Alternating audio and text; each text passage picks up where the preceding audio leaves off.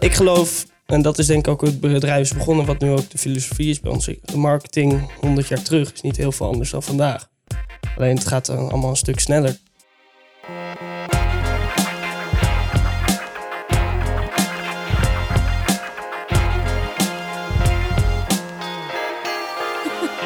This is the brief. Het is vandaag 5 februari 2018. Dat betekent dat je luistert naar de Brief, de podcast over content, marketing en media. Dit is alweer de 33ste aflevering. En we gaan het vandaag hebben over Snapchat. Maar eerst aan mijn linkerhand, opperstrateeg bij Wayne Parker Kent, vriend en algeheel aangename kerel Matthijs Tielman. Hey, Hallo, hoi.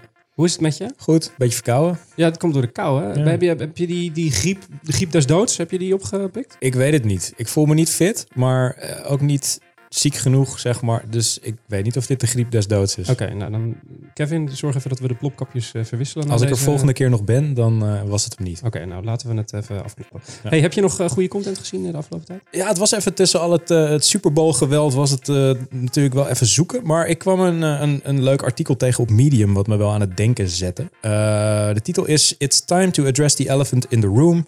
Influencers don't really influence anything or anyone. Van mevrouw Eleanor Cohen. Ehm, nou ja, de titel zegt het eigenlijk al. Doen influencers wel iets? Eh, zij vindt van niet. Ehm, iedereen die meer dan 20.000 volgers heeft en vaak nog wel wat minder, die eh, mailt tegenwoordig maar bedrijven, hotels, eh, kledingmerken voor gratis dingen, gratis vakanties. En ja, dat doet volgens haar niet zo heel veel. En dat is natuurlijk een, een discussie die best wel vaak gevoerd wordt.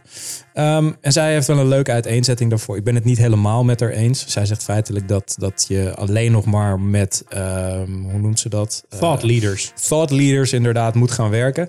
En ehm, dat is natuurlijk altijd een goed idee. Mensen die over jarenlang expertise hebben opgebouwd.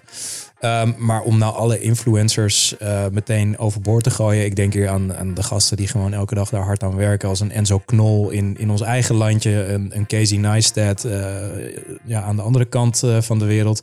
Weet je, dat soort gasten die werken daar ook net zo hard voor. Die leveren ook gewoon goede kwaliteit. En, en ja, ik geloof dat die echt wel wat toe te voegen hebben voor merken. Ja, het, ik heb het stuk gelezen. Het las ook meer als een soort reactie op de inflatie op de influencermarkt. Die bubbel eigenlijk die er is. Die Ja. er feitelijk ook is. Maar daar, dat gebruikt ze als argument om heel die markt maar eh, eh, van tafel te vegen. Dat is Ja. misschien niet helemaal eerlijk. Nou, het is goed om de discussie te voeren, denk ik. En, en ze heeft absoluut goede punten. Gaat her en der ook gewoon wat te kort door de bocht. Maar eh, ja, lees het en denk erover na. Dan, Tip van de week, linkje in de show notes. Aan, eh, aan mijn rechterhand zit zoals altijd de gast. Eh, die richtte zo'n drie jaar geleden op zijn zeventiende Go Spooky op. En dat is nog altijd een van de leidende Snapchat marketing eh, bureaus ter wereld, mogen we, mogen we zeggen. Stond daarnaast in de Forbes 30 Under 30. Afgelopen jaar in de Financieel Dagblad talentenlijst stond hij. Was Young Creator of the Year, de T- T500. Ook nog de 25 meest veelbelovende mensen onder de 25 van de Next Web. Stond hij ook in. Tim van de Wiel. Word je het niet helemaal zat dat men jou continu aankondigt als de next big thing en de young entrepreneur of de... Je bent er toch al lang? Je hebt al drie jaar heb je, run je je eigen tokootje. Ja, eh, ik vind het, eh, het is natuurlijk wel een eer als je ergens eh, wordt genoemd. Alleen ik heb altijd zoiets van, oké, mensen die in zo'n lijstje komen, wordt eerder op een plek gezet, dan moet je het nog wel even bewijzen. Ah, je ziet het als een soort van eh, Ja. extra, echt- extra soort van motivatie om er wat van te maken. Is dit, is dit de eerste keer dat je te gast bent in de podcast? Nee, nee ik was eh, twee weken geleden ook eh te gast in een andere social podcast. Ah, van Diederik. Die, ken, Klopt. die kennen de luisteraars van deze podcast ook heel goed, want die was namelijk te gast afgelopen jaar. Bent u nou benieuwd naar die aflevering? Dan kunt u ook even opzoeken in het linkje van de show notes. Ben je, dan ben je, betekent dat je niet zenuwachtig bent. Tuurlijk. Kijk, dan gaan we eerst naar het nieuws en dan gaan we daarna kijken of we je op, eh, op strenge wijze door kunnen zagen over Snapchat marketing. Zijn we weer terug in de studio. Zoals u van ons gewend bent, bespreken we iedere aflevering drie nieuwsitems die de media marketingwereld in zijn of haar ban hebben gehouden. Het eerste nieuwsitem van deze aflevering eh, gaat over audio. Eh, dat gaat namelijk over Apple Music. Dat, die ene eh, streaming service waarvan iedereen altijd een beetje lacherig doet. Hè? De, soort van slap aftreksel van Spotify. En Apple probeert Spotify een beetje na te doen. En het is nog net geen Tidal, maar goed, het, het doet maar leuk een beetje mee. Nou, dat, dat lijkt nu een heel klein beetje verandering in te komen. Althans, in ieder geval in de Amerikaanse markt. Want de Washington Journal, zo lezen we, die voorspelt, of eigenlijk Snapchat, of, Apple Music doet dat in het stuk van Wall Street Journal, dat ze meer bepaalde betaalde users gaan krijgen in de komende zomer dan, eh, dan Spotify. Dus ze gaan eh, Spotify voorbij in de US. Eh, en eh, in het stuk van de Wall Street Journal valt onder andere te lezen dat voornamelijk eh, eh, de reden daarachter ligt natuurlijk in, in de Apple devices, waar Apple Music op gepusht wordt. En dan met name ook die, eh, de HomePod speaker system. Eh, dus dat is dat ding wat je in je huis kan zitten, wat je stiekem afluistert en waardoor je batterijen kan eh, bestellen en liedjes kan afspelen, dat soort gekkigheid. Eh Matthijs, wat denken we hiervan? Denken we dat Apple Music eh, eh, via de devices, Spotify, via de Amerikaanse markt uit het veld gaat spelen? Of, eh, nou ja, kijk, Spotify is natuurlijk van, van origine heel erg Europees. Ehm, dus ik denk dat ze in Europa nog wel een flinke kluif daar gaan krijgen. Maar ik geloof wel dat, dat gewoon het ownen van de hardware ehm, daadwerkelijk een, een concurrentievoordeel gaat geven. En ze kunnen natuurlijk hun service pushen. Apple Music is ook gewoon best wel een goed product, moet ik zeggen. Als je het gewoon een keer geprobeerd hebt, dan het werkt heel fijn. Ik vond ineens allemaal liedjes terug uit de tijd van mijn iPod nog, weet je wel. Dat allemaal artiesten die ik al lang weer was vergeten. Dus het, het werkt gewoon lekker. En ja, kijk, ik ben er toen niet mee verder gegaan. Want ik dacht van, ik heb al Spotify. Maar als zij op een gegeven moment Spotify de markt uitdrukken... ehm, ja, wellicht dat we dan gewoon switchen. Ehm, maar ja, je kunt ook denken van, waarom kopen ze Spotify niet gewoon? Want volgens mij is de bankrekening van Apple zo vet... dat ze eh, zonder blikken of blozen heel Spotify kunnen kopen. Dus zo'n soort move zou ik ook niet heel gek vinden Ja. binnen nu en eh, niet al te lange tijd. ja, dat zou, kunnen. Als, de, als de, de, de, de dames en de heren van de mededingingsautoriteiten daarmee akkoord gaan, eh, dan zou dat geen gekke aankopen zijn. Tweede nieuwsitem van deze aflevering draait om het ja, TVC-evenement eh, van het jaar. Het duurste plasmoment van, van het jaar. Het duurste plasmoment van het jaar. Ja, ze zeggen dat, dat de Super Bowl, eh, daar gaat het natuurlijk over. Ehm, mensen geven miljoenen uit aan advertenties. En eh, je zit een sportwedstrijd te kijken, je zit lekker je biertjes te drinken. En tijdens de rust, wat gaan we dan met z'n allen doen? Even naar de wc. En dan worden juist al die spots uitgestuurd. Dus Ja, maar ik heb wel het idee dat er nu zo'n cultus omheen hangt dat iedereen dan toch wel zijn plas ophoudt.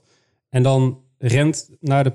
Ik weet niet precies wat, wat Ja, nee, voetbalspelers doen vlak voordat ze gaan doen wat ze dan doen op zo'n veld waar ik geen reet van begrijp, maar dat ze dat dan in ieder geval tijdens de wedstrijd gaan ja, doen. of, of het aankondigen dat je een Super Bowl spot hebt, die op, eh, komt dan op alle sites terecht. En dan zien uiteindelijk nog steeds heel veel mensen hem. Ja, je hoeft hem niet eens meer op tv te gooien. Daar, daar zit, daar zit ook wat in. Maar de- welke, welke eh, commercial eh, specifiek? Eh, deze keer had Tide, het wasmiddelmerk, ehm, had een hele toffe spot eh, gedaan. En, en wat maakt die spot nou zo tof? Ehm, is een spot van Saatchi en Saatchi New York overigens. Eh, alle props naar hun toe.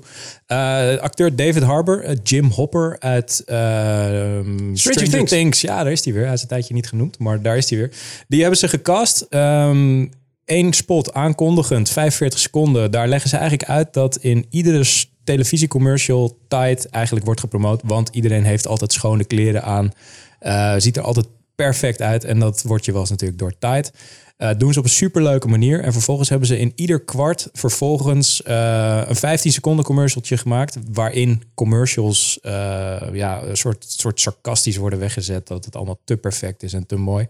Ja, en elke keer word je daaraan herinnerd. Dus wat het eigenlijk met je doet, is dat je vanaf dat moment iedere commercial gaat bekijken van holy shit, ja, er zitten altijd eh, schone kleren in. En maar die dat- hadden heel dat blok helemaal volgekocht om de 15 Nee, nee, seconden? elk blok kochten ze 15 seconden in. Dus elke keer als er een, een commercial blok begon, werd je weer even herinnerd aan eh, every commercial is a tight commercial. En ehm, ja, vanaf dat moment, iedere commercial die daarna komt, denk je volgens mij aan het, eh, het beeld van mooie schone kleren. En ja, dat was erg tof om te zien. En hebben ze op die manier eigenlijk de hele Super Bowl commercial eh kunnen Grappig. claimen. Ja. Ti- Tim, je, hebt je had hem gezien, hè? Zei je net Ja, eh, ik vond kort. hem briljant. Zou zo'n, zou zo'n eh, want die 15 seconden eh, eh, spotjes klinkt bijna uh, snapwaardig. Zou, zou dit werken, denk je? Nou, ik denk sowieso dat binnen de Super Bowl dat dat als merk een van de beste investeringen is die je kan maken. Wat je, wat je al aangaf, is van die spotjes die worden op alle nieuwsites. Op YouTube worden ze miljoenen keren bekeken. Ehm, je hoort er vaak nog wel weinig over inderdaad op social. Dus op, wat je op Snapchat ziet is dat dezelfde merken die zo'n spot hebben, dat die zetten eigenlijk andere advertising weg op, eh, op Snapchat. Dus nu had Bud Light, dat in de VS had ook een hele grote campagne eh, lopen op, eh, op Snap. Dus ehm, ja, het is wel interessant waar, hoe dat eigenlijk... Je ziet ook in Nederland wordt de kerstcommercials... worden een beetje een soort Nederlandse Super Bowl. Ik vind het wel een interessante Ja, ontwikkeling. ja daar hadden we, inderdaad, hadden we het inderdaad eh, volgens mij twee afleveringen geleden over. Dat dat inderdaad nu begint als een soort eh verplaswedstrijdje van reclamemakers. Maar wat zich ongetwijfeld gaat ontwikkelen tot een, eh, bijna een cultureel verschijnsel dan. Dat we met z'n allen gaan zitten kijken hoe de supermarkten het eh, nu weer voor elkaar krijgen om ons aan het huilen te maken. Ehm, dat gezegd hebbende gaan we naar het laatste nieuwsitem van deze aflevering. Die heeft een heel mooi brugje met het gesprek dat we straks met Tim gaan voeren. Want het draait namelijk om het Nationale Social Media Onderzoek. Eh, dat eh, kwam bij ons eh, via een website die jullie kunnen vinden in de show notes. Want die heb ik eventjes niet bij de hand. Ehm, daar, daar werd in besproken hoe de verschillende kanalen zijn gegroeid of gekrompen het afgelopen jaar. Aantal bijzondere opvallende dingen in de Nederlandse markt. Is iets wat niet opvalt, is, is het WhatsApp. Het grootste platform is in 2018. Misschien een beetje flauw, want het is messaging. Hè? Het is misschien voor marketeers niet zo heel erg interessant, los van het service aspect. Daarna komt Facebook en daarna komt YouTube. Nou, dat zijn ook allemaal een beetje open deuren. De snelste stijger is Instagram, across the board. Die heeft nu 4,1 miljoen gebruikers. En volgens mij is de helft daarvan nog zelfs eh, eh, dagelijks actief. Ehm, en wat nog ook wel opvalt, en daar zal eh, Tim voor in zijn handjes wrijven, is dat Facebook vooral onder jongeren tot, tot eh, 20 jaar snel terrein aan het verliezen is. Als je naar het grafiekje kijkt, dan gaat het toch in 2018 redelijk rap, of in 2017 rap naar beneden.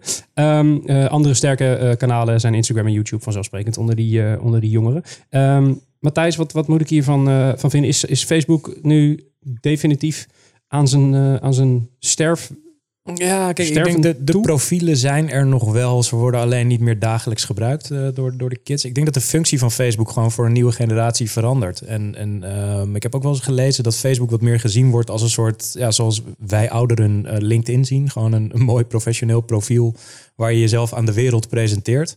Ehm, en, en ja, die, die vakantiefoto's waarin je dronken op een strand ligt, dat, eh, ja, dat doe je maar op een ander netwerk. En ehm, ja, in die zin ook wel logischer. Netwerken waar foto's gewoon verdwijnen en, en je niet de rest van je carrière zullen blijven achtervolgen. Ja. Dat, eh, nee, dus, dus weinig schokkend, eh, maar ja, wel iets waar, waarvoor ze, ze wakker moeten zijn. En, en inderdaad vind ik ook WhatsApp eh, wel interessant om te zien dat dat nu toch ook steeds meer meegenomen gaat worden als een soort social netwerk.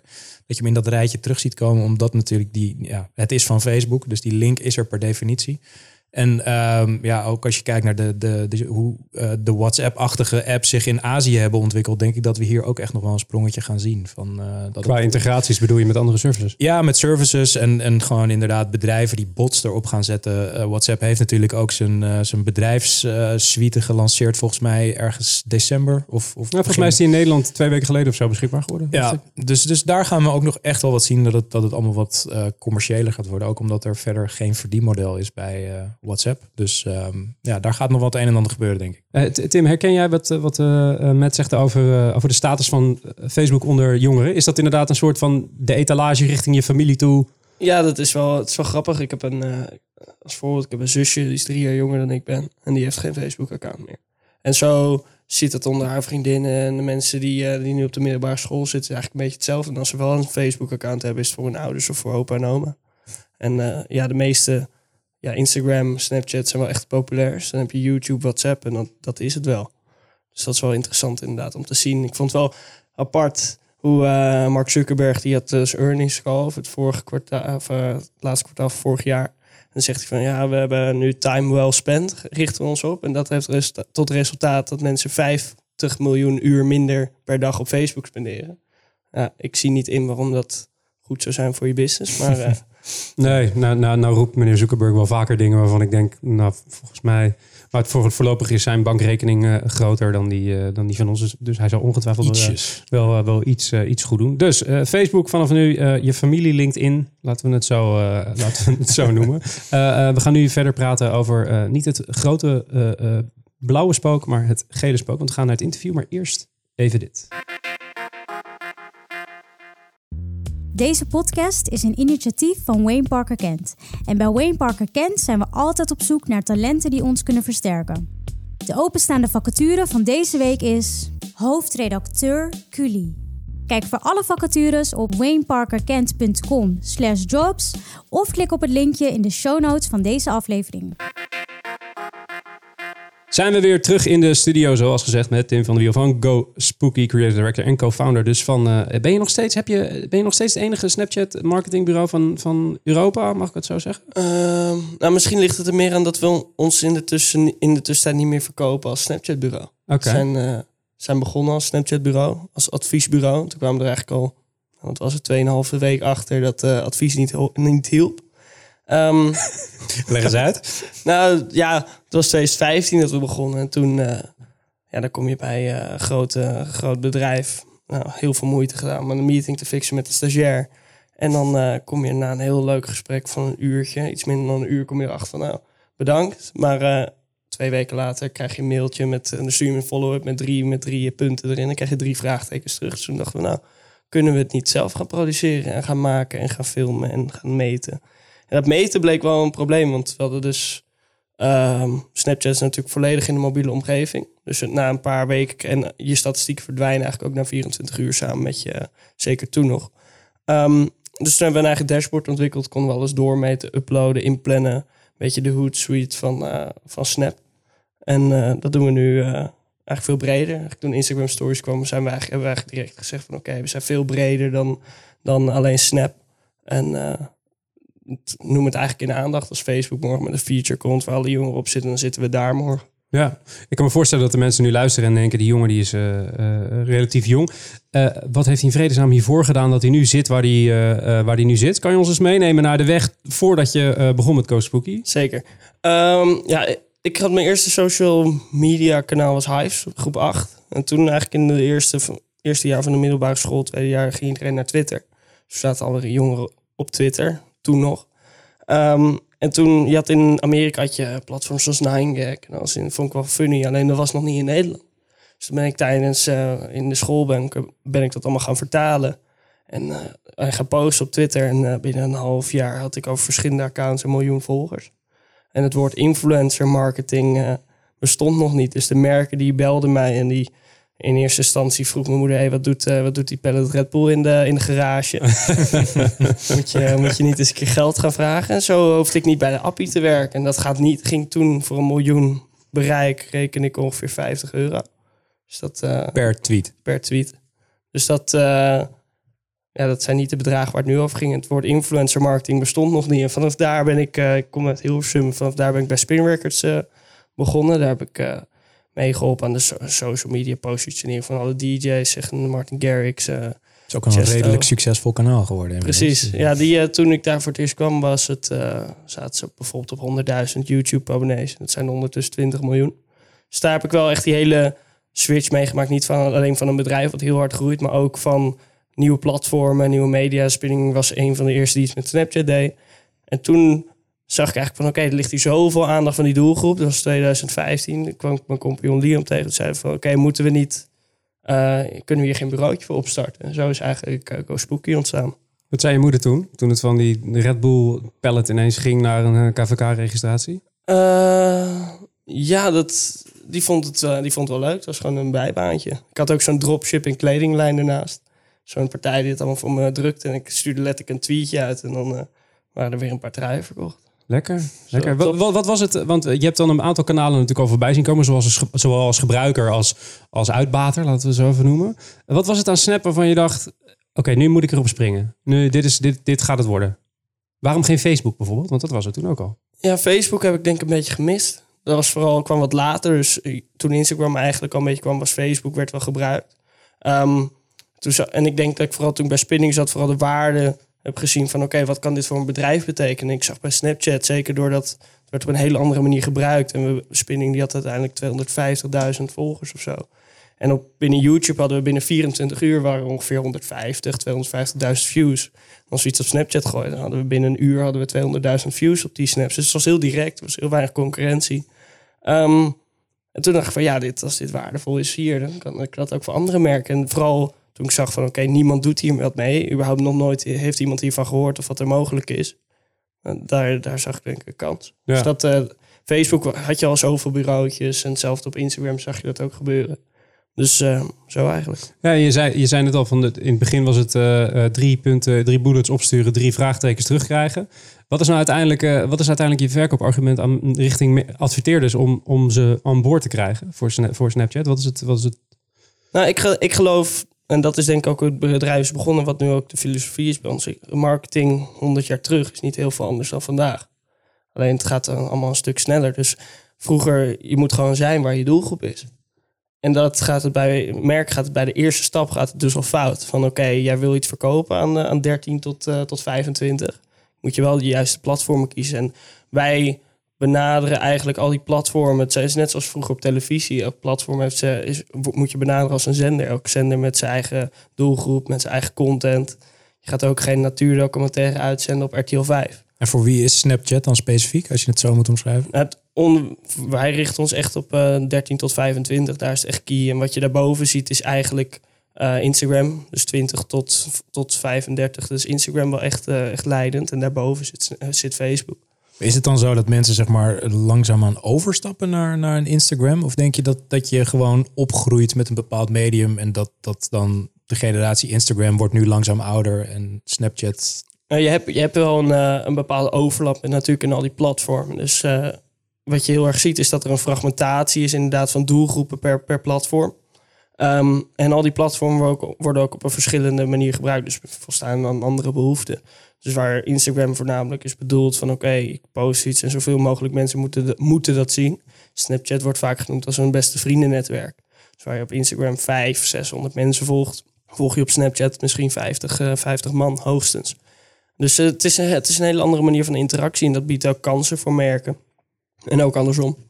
Maar maakt het het ook niet veel moeilijker dan? Omdat je dan best wel, nou, als je gemiddeld 50 mensen volgt, dan moet je als merk extreem je best doen om daartussen gaan komen. Ja, je moet, uh, het, ligt, het ligt er natuurlijk aan hoe je het inzet. Of je via advertising zit of via een organisch account. Inderdaad, op het moment dat je een organisch account draait, dan moet je wel ook echt met iets komen wat, uh, wat mensen willen zien. Moet je ook niet moet je ook iets extra's bieden dan dat je al doet op je andere kanalen. Maar dat geldt niet alleen voor Snapchat, dat geldt voor elk, elk kanaal. En wat zou dat extra, extra's kunnen zijn? Nou, het ligt bijvoorbeeld wat we heel vaak zien. Um, Lowlands is bijvoorbeeld een klant van ons. En daar zie je dus ook echt eh, user-generated content. Wat we dan verzamelen met onze software van het hele festivalterrein.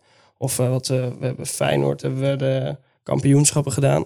Dus normaal gesproken heb je op een rondom een voetbalwedstrijd heb je vier camera's en die verzorgen alle beelden. En wat wij dus kunnen met die software is dat iedereen kan content insturen. Iedereen is constant met, met zijn mobiel in zijn, in zijn handen.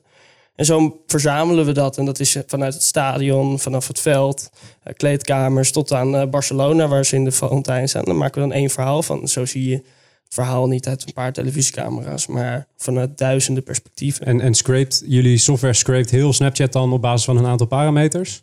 Ja, gewoon uh, mensen moeten daadwerkelijk hun content insturen. Oké, okay, die sturen dat in naar, naar jullie account Precies. en jullie verwerken dat dan in een, uh, exact. In, een, uh, in, een, in een story. Ik was wel benieuwd met, wat, met wat voor vragen klanten bij jullie binnenkomen. Wat voor doelstellingen vragen ze na te jagen? Want in, en ik ben een, een redelijk leek op, op Snapchat gebied. Mijn eerste idee zou zijn gewoon op een hele snelle, op een hele grote schaal, heel snel op een hele korte tijdstip awareness genereren eigenlijk. Is dat ook de doelstelling waar je vaak op weg wordt gestuurd? Nou, het verschilt heel erg. Dus um, het ligt ook heel erg aan het merk natuurlijk. De vraag die we het meeste krijgen is, we willen iets met Snapchat. Maar aan de andere, dus iets is in de breedste zin van het woord. Daardoor krijgen we ook heel veel, uh, heel veel vrijheid bij campagnes. Wat je wel ziet is dat er aan de andere kant ook een groep is met, met een, uh, een groep adverteerders is die gewoon leegloop ziet op alle andere kanalen. Dus die zien ook hun aandacht van een Facebook of van een Instagram ook afnemen.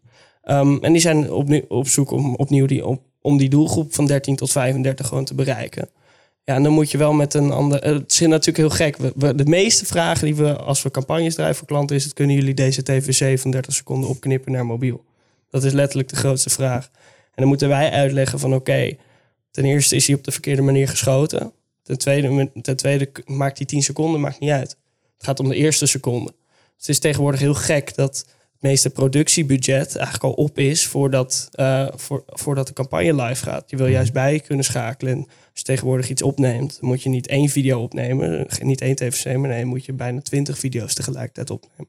Voor elk voor het beste, voor elk voor het uh, juiste medium. Het klinkt wel een beetje alsof uh, merken nog een heel klein beetje in de probeerfase zijn. Weet je? je noemt al die leegloop op die andere kanalen en dat merken Tenminste, zo interpreteer ik dat dan een beetje in paniek naar jou toe komen. Ja, Tim, we weten niet waar ze heen zijn, maar kunnen we het niet een keertje op, op, uh, op Snapchat proberen? Herken je dat? Is, zitten veel merken nog in die we moeten iets fase? Ja, nou, het ligt er een beetje aan de. Dat was twee jaar geleden, was dat wel echt zo. En tegenwoordig zie je wel dat, uh, dat de budgetten sowieso van tv naar digitaal uh, schuiven. En dat vroeger moesten we nog wel veel doen met experimentele budget. Nou, zeggen, geef, geeft de jongens wat geld. En tegenwoordig zie je wel echt dat uh, hele campagnes al worden ingericht rondom dat medium. Bijvoorbeeld met een HEMA hebben we vorige zomer, rondom de back-to-school periode, we eigenlijk alles was ingericht rondom Snapchat. En dat is wel een interessante ontwikkeling van oké, die zien gewoon, hier ligt die aandacht van die doelgroep. En ze beginnen het serieus te nemen. Precies. Ja. Maar moet je dan ook, zoals je zegt al, die hele periode, moet je wel echt langer ehm aan ingesloten aanwezig zijn, zeg maar, op Snapchat? Of? Nou, het mooie natuurlijk, ehm, waar Instagram en Facebook allemaal gebouwd zijn rondom een feed, is Snapchat nog steeds eh, op chronologische eh, wijze gebouwd. Zijn ze nu wel aan het veranderen met een, met een eh, algoritme. Maar in essentie verschijn je alleen als je iets post. Dus bijvoorbeeld met Lowlands, die zijn één maand per jaar zijn die, zijn die relevant. Dus dat is ook een vraag inderdaad die wij veel van merken krijgen. Van, als wij zo'n account openen of als wij iets willen, moeten we dan elke week, zoveel posten. Ehm, dat hoeft niet. Dus als jij, als jij zes maanden niks post, dan kom je dus zes maanden ook niet in, in die lijst te staan. Maar je wordt er ook niet voor gestraft. En je wordt er ook niet voor gestraft. Dus dat is wel interessant. Dus met Lowlands, wij posten eh, volgens mij wat een paar duizend volgers nadat we begonnen. En het jaar erop eh, hadden we precies hetzelfde aantal. Hey, en, en, en wat voor budget kan je zeg maar iets leuks mee op Snapchat? Is dat vanaf 5000? Is dat Nou, het, vanaf het, ligt, er- 30.000? het ligt er helemaal aan. En het, er zijn enorm veel mogelijkheden. Dus eh, als je kijkt naar... Wij zijn meestal gewoon op zoek naar een heel verhaal. Dus je kan wel zeggen van... Oké, we draaien één, één lens of één, eh, één ad. Maar wij zijn ook op zoek naar... Oké, hoe doe je dan zo'n interactie? Hoe doe je dan eh, in het geval van een Feyenoord... Hoe trek je die content nou bijvoorbeeld ook door naar een Facebook of naar Instagram? Dus wat je vaak ziet is, wij hebben een, wij hebben een verhaal in ons gedachten... en daar komt dan die hele campagne bij kijken. Als ik zou zeggen van oké...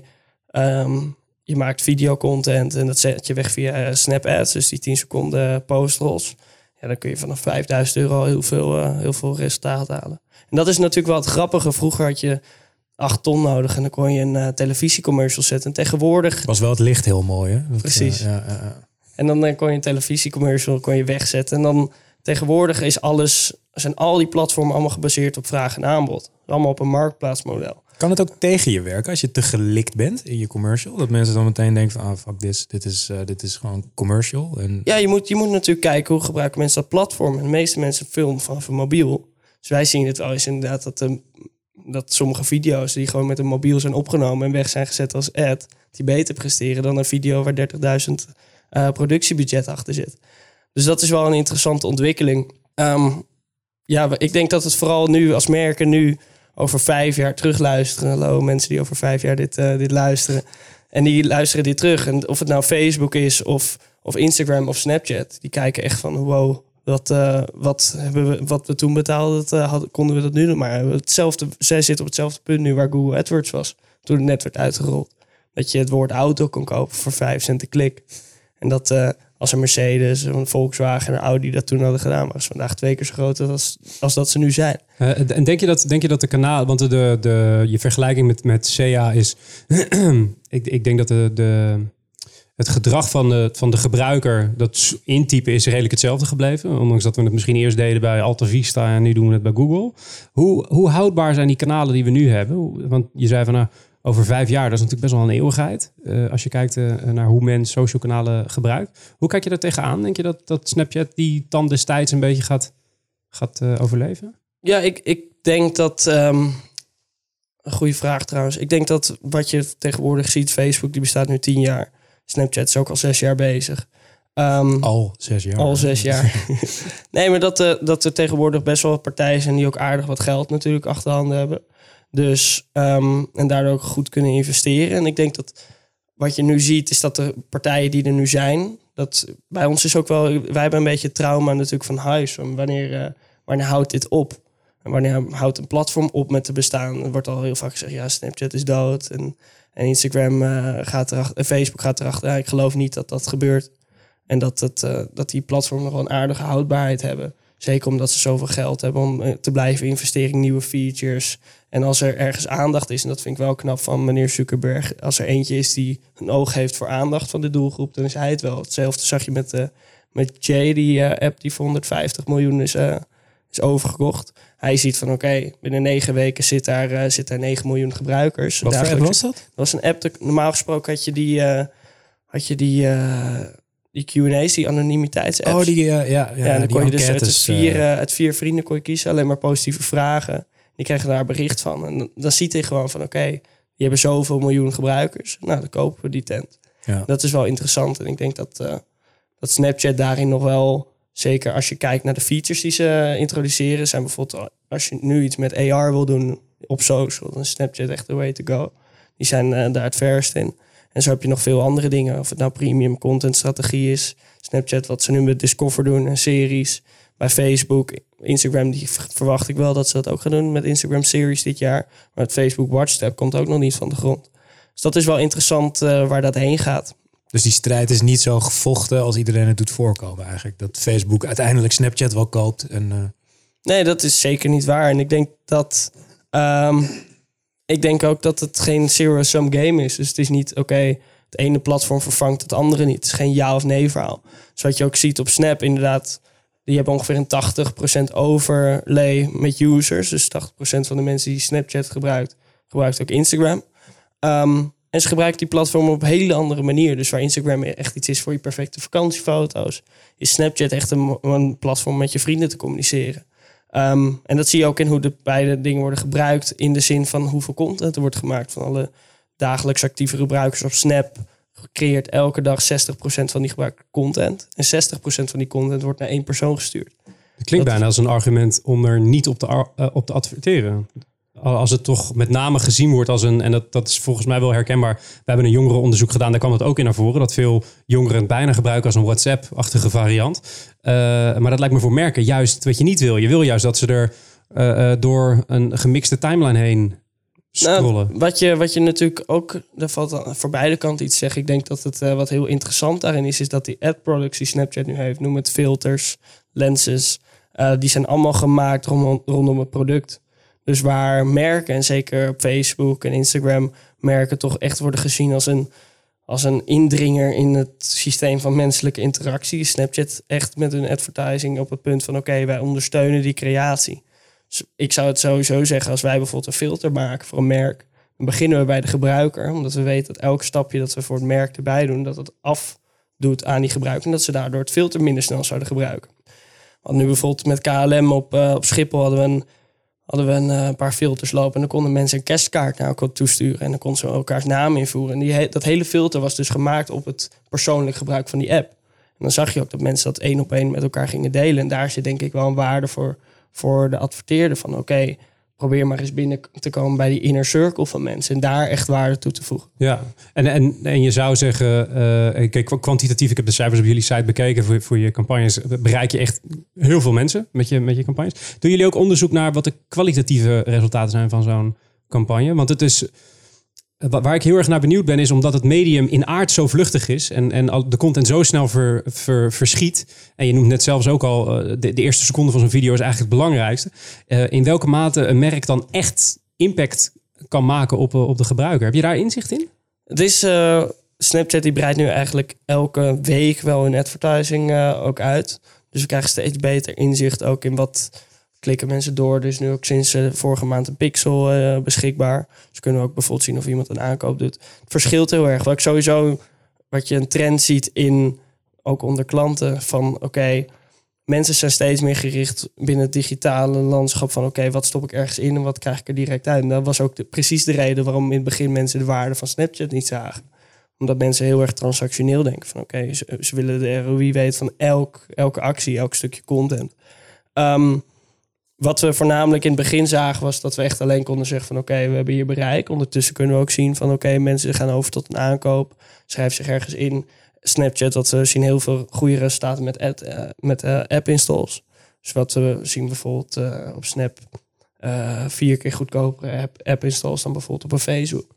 Dat zijn wel hele interessante dingen om naar te kijken of content consumptie binnen de app, zeker binnen zometeen Discover. Wat ga je daarmee doen met bijvoorbeeld branded content? Ga je zo meteen zelfs in Nederland influencers zien die puur op Snapchat ontstaan? En dat is. En eh, Denk je dat die advertentievormen nu eh, superieur zijn ten opzichte van Facebook omdat ze in inhoud superieur zijn of omdat het speelveld gewoon wat magerder is? Ik denk dat, eh, dat zij op hun advertising nog echt veel betere advertising op dit moment bieden dan Facebook. Waar Facebook alleen heel goed in is, is ehm, het snel wegzetten van functionaliteiten. Zoals je zag met live, wat je op Instagram zag met stories. En ik hou, heb een beetje het gevoel dat ze hun advertising wat op een lager pitje houden. Ook kan, je kan natuurlijk zeggen van oké, wij zijn op punt C, maar de adverteerder is nog op punt A. Nou, wat ik interessant vind ook wat je zegt, is dat Snapchat je op de een of andere manier dwingt om veel betere content te maken. Terwijl Facebook zegt gewoon van, nou, heb je een hele slechte, slechte boodschap, ja, dan word je wel door het algoritme een beetje gestraft. Ehm, maar als je er budget tegenaan gooit, dan krijgen mensen nog wel te zien, zeg maar. Zit, zit het daar niet in? Dat gewoon de content in advertenties gewoon beter is altijd? Ja, het is, je ziet ook wel echt op, eh, op het moment dat je ook een slechte Snap-ad zou wegzetten, dan gaat het mensen ook echt irriteren. Dus eh, ik weet toevallig, eh, Samsung die had in Nederland hadden ze een campagne. Nou, dat was echt, die draaide ook te lang. Dus je moet ook opletten van, oké, hoe lang draait mijn, draait mijn campagne? En wat is lang? Nou, lang verschilt natuurlijk van, oké, je kan een campagne hebben, maar je moet die natuurlijk niet de hele tijd met, hetzelfde, met dezelfde advertising draaien. Dus die draaide gewoon, zeg, eh, ik ken de precieze cijfers niet, maar het was gewoon, die draaide te lang met één, Dezelfde uiting. dezelfde uiting. Ja. dus je Gewoon kan wel, die hadden gewoon vier uitingen klaarstaan voor een periode van twee maanden. Was dat de 10 seconden versie Ja. van de lange commercial? Exact. Nee, nee, die was wel eh, speciaal geproduceerd, maar ja, dan kan je het alsnog net niet over laten komen. Dus de productie was in principe wel prima. Alleen dan eh, gaat het gewoon mis op dat, dat het gewoon een irritante boodschap is of een irritant persoon. Of, en daar, eh, kun je wel, eh, daar kun je wel nat op gaan als adverteer. Dus je moet echt kijken van oké, ik wil constant blijven verrassen. En dan moet je dus ook niet uitgaan van oké, ik zie nog wel redelijke resultaten, ik laat hem nog doorlopen. Dus heel veel spelen natuurlijk, zeker nu het goedkoop is met je, met je bereik, heel veel in, gewoon in op reach. En daardoor eh, bereiken ze sommige mensen wel, wel tien keer, eh, twintig keer in een week. Maar ja, als diegene al, geconverteerd is of ze zijn het zat, dan blijven ze wel bestoken. En dan kun je nog wel goede resultaten zien. Maar dan is het wel verstandig om daar te kijken van oké, moeten we niet iets anders inzetten? Ja. Zijn, zijn er andere pointers die je aan, aan eh, brandmanagers en, eh, en reclamemakers die nu luisteren kunnen geven? Naast die variatie die je moet toepassen in zo'n korte periode eh, ten opzichte van zo'n TVC of een, een pre-roll campagne. Zijn er andere dingen waar men in creatie rekening mee moet houden? We zeiden net al natuurlijk, het moet niet te gelikt zijn. Hè? Zet er niet 48 lampen op en vlieg naar eh, Zuid-Afrika, maar pak je, eh, pak je Samsung. Hè, hebben ze toch nog een beetje. Pak je Samsung en ga lekker zelf filmen. Ehm, zijn er meerdere dingen zo in Ja, het creatieproces? Ik denk dat heel veel, eh, dat zeker op Snap, dat heel veel nog nu proberen op het Snap niveau. Maar dat er daarnaast ook nog heel veel andere mogelijkheden zijn. Zeg lenzen, zeg filters. En dat doordat je veel meer advertising mogelijkheden hebt binnen Snap, kun je ook echt een campagne daar neerzetten. Echt een verhaal. Dus ga vooral op zoek naar, oké, hoe eh, zorg, ik nou, zorg ik nou voor dat mijn organisch account eh, weer in contact staat met die filters. Dat mensen bijvoorbeeld een filter kunnen gebruiken, kunnen insturen. Eh, we hebben met ING tijdens de Pride, die hadden een lens. We hebben gezegd van oké, mensen die lens gebruikten, die kunnen dat insturen naar het Snapchat kanaal. En als wij het een tof filmpje vonden, dan kwam je op 40 eh, digitale abris in Amsterdam terecht. Dus dan hebben we outdoor, organisch en uiteindelijk paid hebben we allemaal gecombineerd. En dat is wel tof als je echt een verhaal neer gaat zetten. In plaats van dat je gewoon los advertising gaat draaien. Omdat En- je het gewoon even wil proberen. Hoeveel mensen hebben daar nou gebruik van gemaakt? Van die, eh, van die, dat waren er alleen op die zaterdag waren er 300.000 man die daar gebruik van maakten. En dan heb je nog mensen die insturen natuurlijk. Dus dat, eh, dat is wel tof wat je, daar, eh, wat je daarmee... En dat is, je betaalt bij zo'n lens betaal je echt voor de tijd die mensen met je merk spenderen. Dus 300.000 mensen spendeerden ongeveer 20 seconden met die, eh, met die lens. En Wat zijn de ontwikkelkosten van zoiets?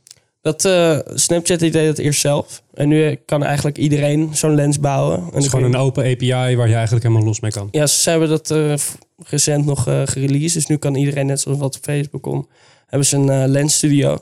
Daarin kan iedereen kan lenses maken. En zit dat op het niveau van, nou wat ik zei, er is een open, eh, open API en eh, je moet er een developer te gaan plakken? Of zit het al op het niveau, eh, iedereen eh, met een computerdiploma eh, kan in principe ermee aan de slag? In principe kun je met een paar YouTube tutorials al iets tofs neerzetten. Maar het gaat natuurlijk inderdaad als je echt... Je, kan, je kan een eh, bepaalde PNG inladen en dan eh, ben je klaar. Of je maakt hem eh, helemaal interactief met, eh met eh eluders en alles wat, eh, wat erbij komt kijken. En dan ga je natuurlijk wel naar een meer professioneel niveau. Ja. Als je kijkt naar de vernieuwingen die het platform, je noemde, je noemde net zelf al aan de achterkant een aantal eh, vernieuwingen die Snapchat heeft doorgemaakt. Ik was voorafgaand aan de eh, uitzending wat, wat eh, analyses aan het le- lezen, met name mensen die commentaar hadden op de beursgang en het verlies dat zo'n bedrijf draait. En die zeiden eigenlijk allemaal, Snapchat moet gaan innoveren op, eh, op productniveau richting de consument. Eh, eh, want als je kijkt naar een Instagram Stories, die hebben eh, de swipe up hebben ze erop gegooid. Nou, die noemden ze een aantal dingen op die Instagram dan wel had gedaan. En dat Snapchat eigenlijk een beetje blijft hangen in hun functionaliteit naar de gebruiker toe. Is dat iets wat je herkent? Of is dat Nee. echt ge- gebrabbel vanaf de analysebank? Nee, dat herken ik echt totaal niet. Nee, bijvoorbeeld die swipe-up, dat was Snap die dat als eerste heeft geïntegreerd. En ik denk dat als je kijkt naar product, dat Snap echt twee, drie stappen voor is op, op een Facebook en een Instagram. Ehm, dan wordt er altijd gezegd van oké, Instagram kopieert dat. Dat vind ik ook niet echt. eh, het is gewoon Instagram reageert erop. Wat, net hetzelfde met eh, wat ze met stories hebben gedaan. Ehm, nee, als je naar product kijkt, dan zit Snapchat wel echt eh, vooraan voor in de rij. En hun productteam is wel echt, eh, zet wel hele toffe dingen neer. En eh, als je kijkt eh, naar dingen die ze mogelijk nog missen, zijn er dingen die, waarvan jij zegt dat is, zou misschien een volgende stap kunnen zijn binnen het Snapchat-product, waarvan je nog zou kunnen zeggen dat is interessant voor gebruiker dan wel adverteerder? Ik denk dat, dat ze binnenkort veel meer in gaan zetten op live. Dus ik verwacht dit jaar wel een live functionaliteit. Ik weet niet of je HQ Trivia kent. HQ Trivia. Nee. Nou, dat zou ik zeker even naar kijken. Die gasten die... dat is een live spelshow, een app. En daar spelen op dit moment... ik denk 1,4 miljoen mensen tegelijkertijd spelen dat. Dus dat is ook echt net zoals je op tv vroeger had... van oké, om vijf uur eh, gaan spelen, speel je dat. Is dat serieus hetzelfde, maar dan in appvorm. Ja, op het moment dat eh, Snapchat dat natuurlijk in hun service verwerkt... dan krijg je steeds meer een soort televisiegevoel op social. En ik zie daar wel heel veel kansen in. Wat Facebook... Ehm, wat je op Facebook ziet met live, die mist gewoon interactiviteit. Dus daar, eh, daar kun je een beetje onder reageren. En dat is nog de helft van de video's die op Facebook live zijn, zijn niet eens echt live. Ehm, ik denk dat daar heel veel kans zit voor ze. En sowieso in premium content. Dus de plek waar Instagram niet naartoe kan en waar Facebook ook nog niet helemaal naartoe kan, is gewoon Facebook bestaat überhaupt nog omdat ze ingezet hebben op video. En zo even geïnvesteerd hebben. Dat is die premium content. De scripted series binnen Discover. eh, je hebt die publishers al. Dit gaan ze nu ook in Nederland gaan ze dat uit, eh, uitzetten met een paar, eh, paar merken. Ik, begreep, ik begreep in eerste instantie dat de publishers niet helemaal tevreden waren met de resultaten die uit Discover eh, kwamen. Is die, heerst die tendens nog steeds? Nou, het verschilt. De ene, de ene, het ene format werkte beter dan het andere. Dus bijvoorbeeld een, eh, een CNN die zegt dat die hadden een format gereleased en dat liep niet helemaal lekker. Toen hebben ze daar een knoop, een streep doorgezet. Maar een andere format van hun trekt weer miljoenen, miljoenen wekelijkse abonnees. Dus was volgens mij ook. ehm, je hebt de News Weekly in Amerika die hebben 8 miljoen subscribers binnen Snap. Dus dat is wel, dat is wel een interessante ontwikkeling. Ik denk zeker als je zo meteen gaat zien van oké, ehm, wat gaat er gebeuren als een Snapchat bijvoorbeeld sportrechten gaat opkopen of eh, televisie echt eigen series gaat bouwen, net zoals dat Netflix dat doet. Instagram is in principe nog steeds een fotoplatform. Ehm, ik denk dat stories binnen Instagram ook eh, een enorme voor steeds belangrijk geworden zijn. Eigenlijk al belangrijk. Ik weet niet hoe je dat zelf. eh, ik kijk open als eerst mijn stories. Ja, ja, dat is wel de meest actieve eh, vorm. Ik vind het ook grappig hoe Instagram eigenlijk is veranderd. Waar eh, eh, de, de, de timeline is weer, of je, je, eigenlijk je grid is weer je etalage geworden. En je stories is weer het lelijke, eh, het mag lelijk zijn eh, gedeelte geworden. Dus nee, dat, dat is zeker wel, eh, eh, zeker wel herkennen. Je zei net zelf al, Instagram is een foto-app. Ik meen dat Evan Spiegel ooit heeft gezegd, eh, eh, Snap is een camerabedrijf. Ja. Hoe, hoe kijk je naar, tegen zo'n uitspraak aan? Ik vind het wel een interessante gedachtegang. Zeker als je kijkt van oké.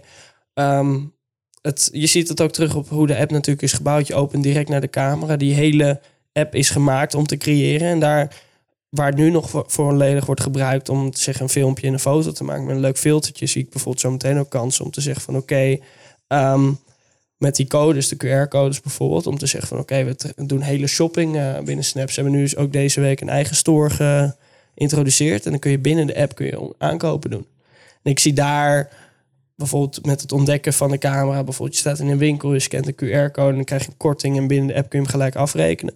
Dat soort kansen vind ik wel heel interessant. Ja. Zodat mensen echt leven door als een, als een soort derde oog. Heb je Ja. zo- heb je zo'n bril? Ja, Gebruik je hem veel? nee, ik gebruik hem eh, nooit.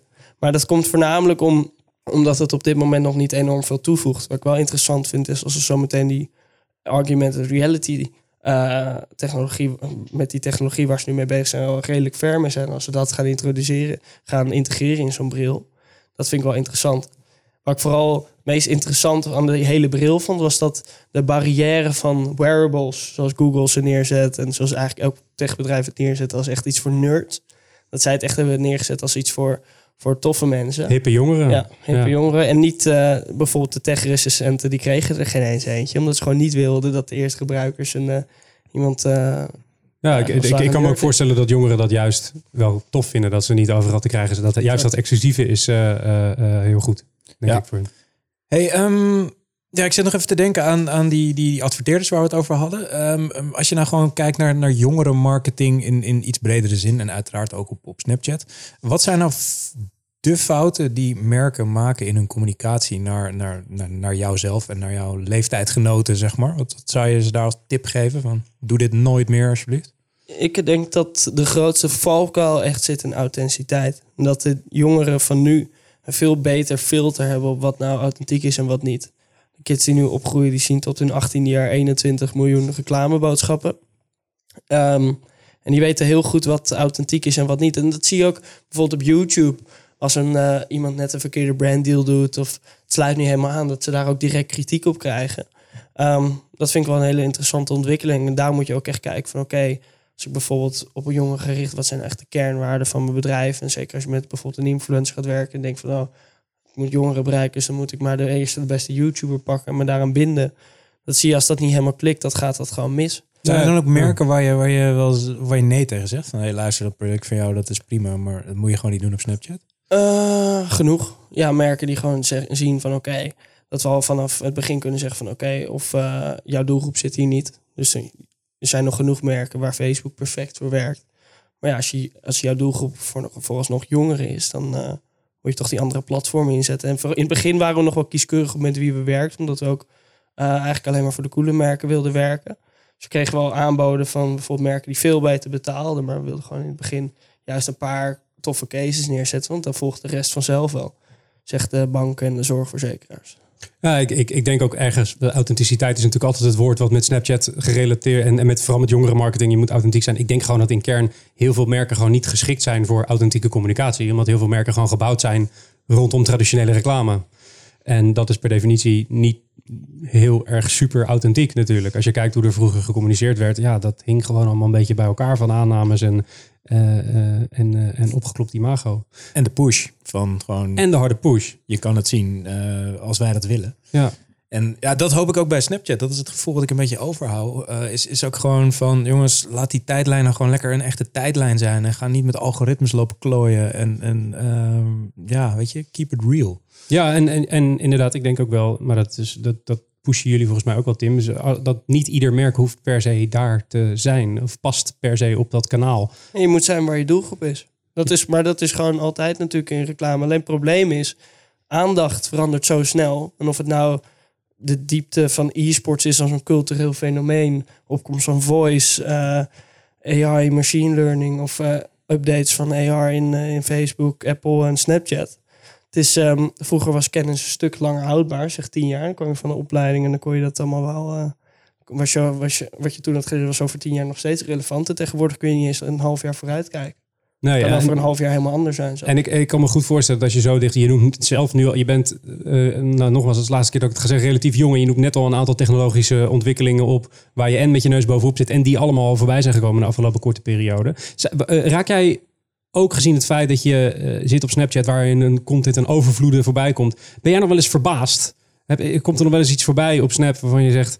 oh wauw, dat is tof gedaan? Of ben je gewoon volledig door je beroeps... eh, ja, leid je aan beroepsdeformatie? Nee, zeker. Ja, sowieso zijn er altijd wel toffe campagnes, zeker uit Amerika. Daar zijn ze al een stukje verder dan hier in Europa.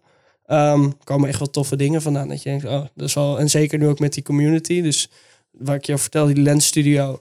Kunnen, kunnen kunstenaars dingen maken. En dan zie je wel echt dingen voorbij komen. En dan denk je, oh, dat is vet. Heb je nu een, een voorbeeld van, eh, nou ja, de luisteraar denkt van, ik wil wel eens kijken hoe je op Snapchat het nou echt moet doen. Van, eh, ga die case checken. Ja, Call of Duty. Die heeft, eh, Call of, dat is al een tijdje geleden, maar die hebben ehm, zo'n QR-code in de game verwerkt. Dat was tegen toen tijdens Call of Duty Black Ops 3 Ja. die uitkwam. Die hebben toen een QR-code in de vorige game eh, verwerkt met een update. En toen gingen mensen gingen daar helemaal mentaal op van oké, wat is dit? En mensen gingen dat toevoegen. Toen hebben ze hele kleine snippets hebben ze verspreid via Snapchat. Uiteindelijk heeft dat ze 6 miljoen eh, interacties op het platform opgeleverd. Mensen hebben die YouTube-video's erover maakt, eh livestreamers. Dat was al, eh, dat was al een hele toffe case. Volgens mij hebben we die zelfs eh, besproken in een van de nieuwsoverzichten. Ik heb die case video gezien, ja. Ja. Echt heel, heel, heel vet. Heel tof gedaan. Hey, eh, we hebben altijd een, eh, een standaard afsluiter van dit, eh, van dit mooie gesprek. En daar, daar werkten we net al een heel klein beetje naartoe. Wat is de beste content die je de afgelopen tijd hebt gezien? Ja, het mag Snapchat zijn, Instagram, Facebook, een echt boek, een Abri. Ja, ik, ik denk toch, we hebben het in het begin van het uitzending besproken. Ik vind die Tide commercial vind ik echt heel tof. Wat maakt dat goed? Wat, wat is, wat is ik het? dat het- denk dat het, het is gewoon herhaling dat ten eerste. En het is gewoon ook heel grappig. Dus mensen herkennen het direct. Het is natuurlijk rondom al die bekende commercials gebouwd. Dus het is ook een heel verrassend effect erin. Dat maakt hem ook heel, heel snel grappig. Zeker als je dan dat overzicht kijkt. Als je alle vier achter elkaar gaat kijken, dan zie je echt, dan zie je echt helemaal top. Zou dit op Dus, eh, Snapchat werken? Op een bepaalde manier? Ja, ik denk dat de kracht juist is doordat die in dat advertentieblok zit en mensen zitten voor tv, dat dat juist de kracht is. Uh, maar als je hem op Snapchat weg zou zetten, dan zou je bijvoorbeeld een, een reactie erop. Of dat mensen, uh, dat je er een lens omheen bouwt. Zoiets zou uh, tof zijn. Of een bepaald spelletje in een lens. Dus wat je kan doen is, uh, ja, je kan hele interactieve dingen kun je eromheen verzinnen. Ik denk dat, dat daar de kracht van Snapchat zit. En toch, ja, kijken 115 miljoen mensen in de Super Bowl. Denk dat daar daarom een van de beste investeringen die je kan maken. Iedereen praat erover. Het gaat helemaal viral. Hoe je dat uiteindelijk wegzet over al je kanalen, dat is daarna een, uh, een ding inderdaad. Ik ben wel eens benieuwd hoe vaak die commercial online bekeken gaat worden. Dus je noemt nu 115 miljoen mensen kijken naar de Super Bowl. Volgens mij is dat ding daar al zo hard overheen, gewoon op YouTube. Ja, dat kan niet anders. Makkelijk. Hij is ook erg goed. Ik ben ook heel erg benieuwd in welke mate ze hebben meegelift op die hele Tidebot Challenge uh, uh, wave. Want dat merk is volgens mij zeker onder jongeren ineens een stuk bekender dan dat ze hiervoor waren, gok ja. ik. Uh, Tim, wat is de volgende snap die je gaat sturen zelf vanaf je persoonlijke account?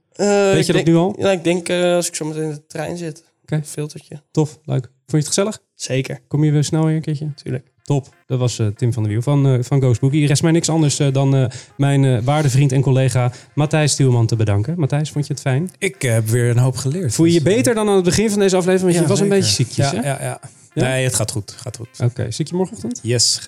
Gezellig. Nou, er is mij niets anders dan aan u, de luisteraar, te vertellen dat u zich kan abonneren op deze podcast. Dat kan eigenlijk via iedere grote podcast-app uh, die, er, uh, die er bestaat. Uh, vond je dit nou een fantastische aflevering of juist helemaal niet? Laat dan even een recensie achter in de iTunes Store. Die lezen we namelijk ook allemaal. En geef daarbij voorkeur natuurlijk 5 sterren. De brief wordt zoals iedere aflevering gemaakt door WPK, de agency, dat is het content marketingbureau van Wayne Parker Kent. Onze mediapartners zijn Adformatie en BNR Nieuwsradio. De productie wordt door ieder, zoals iedere aflevering eigenlijk, die lag die in de handen van de onvolprezen Kevin Eiken. Die heeft geen microfoon, maar die gaat wel wat zeggen. Cheers. En we zijn ook een heel klein beetje verdrietig, want de redactie wordt deze aflevering voor het allerlaatst gedaan door de man met de mooie achternaam, Sven Alekopsa. Hij heeft ook geen microfoon, die gaat ook wat zeggen. Bedankt voor alles. En we zijn tegelijkertijd ook alweer een beetje blij, want zijn opvolger Pepijn van der Pol, die zit ook in de studio, heeft vandaag ook geholpen. Dus bedankt Pepijn. Heeft geen microfoon, gaat ook wat zeggen. Hartstikke bedankt. En een special shout-out naar Olivier Ponchoen en Akka Pennin. Dankjewel. In de volgende aflevering hebben we te gast Maurice Hols, de senior vice president van Viacom Benelux. Mijn naam is Mark Schoones. Tot over twee weken. Tot de volgende keer.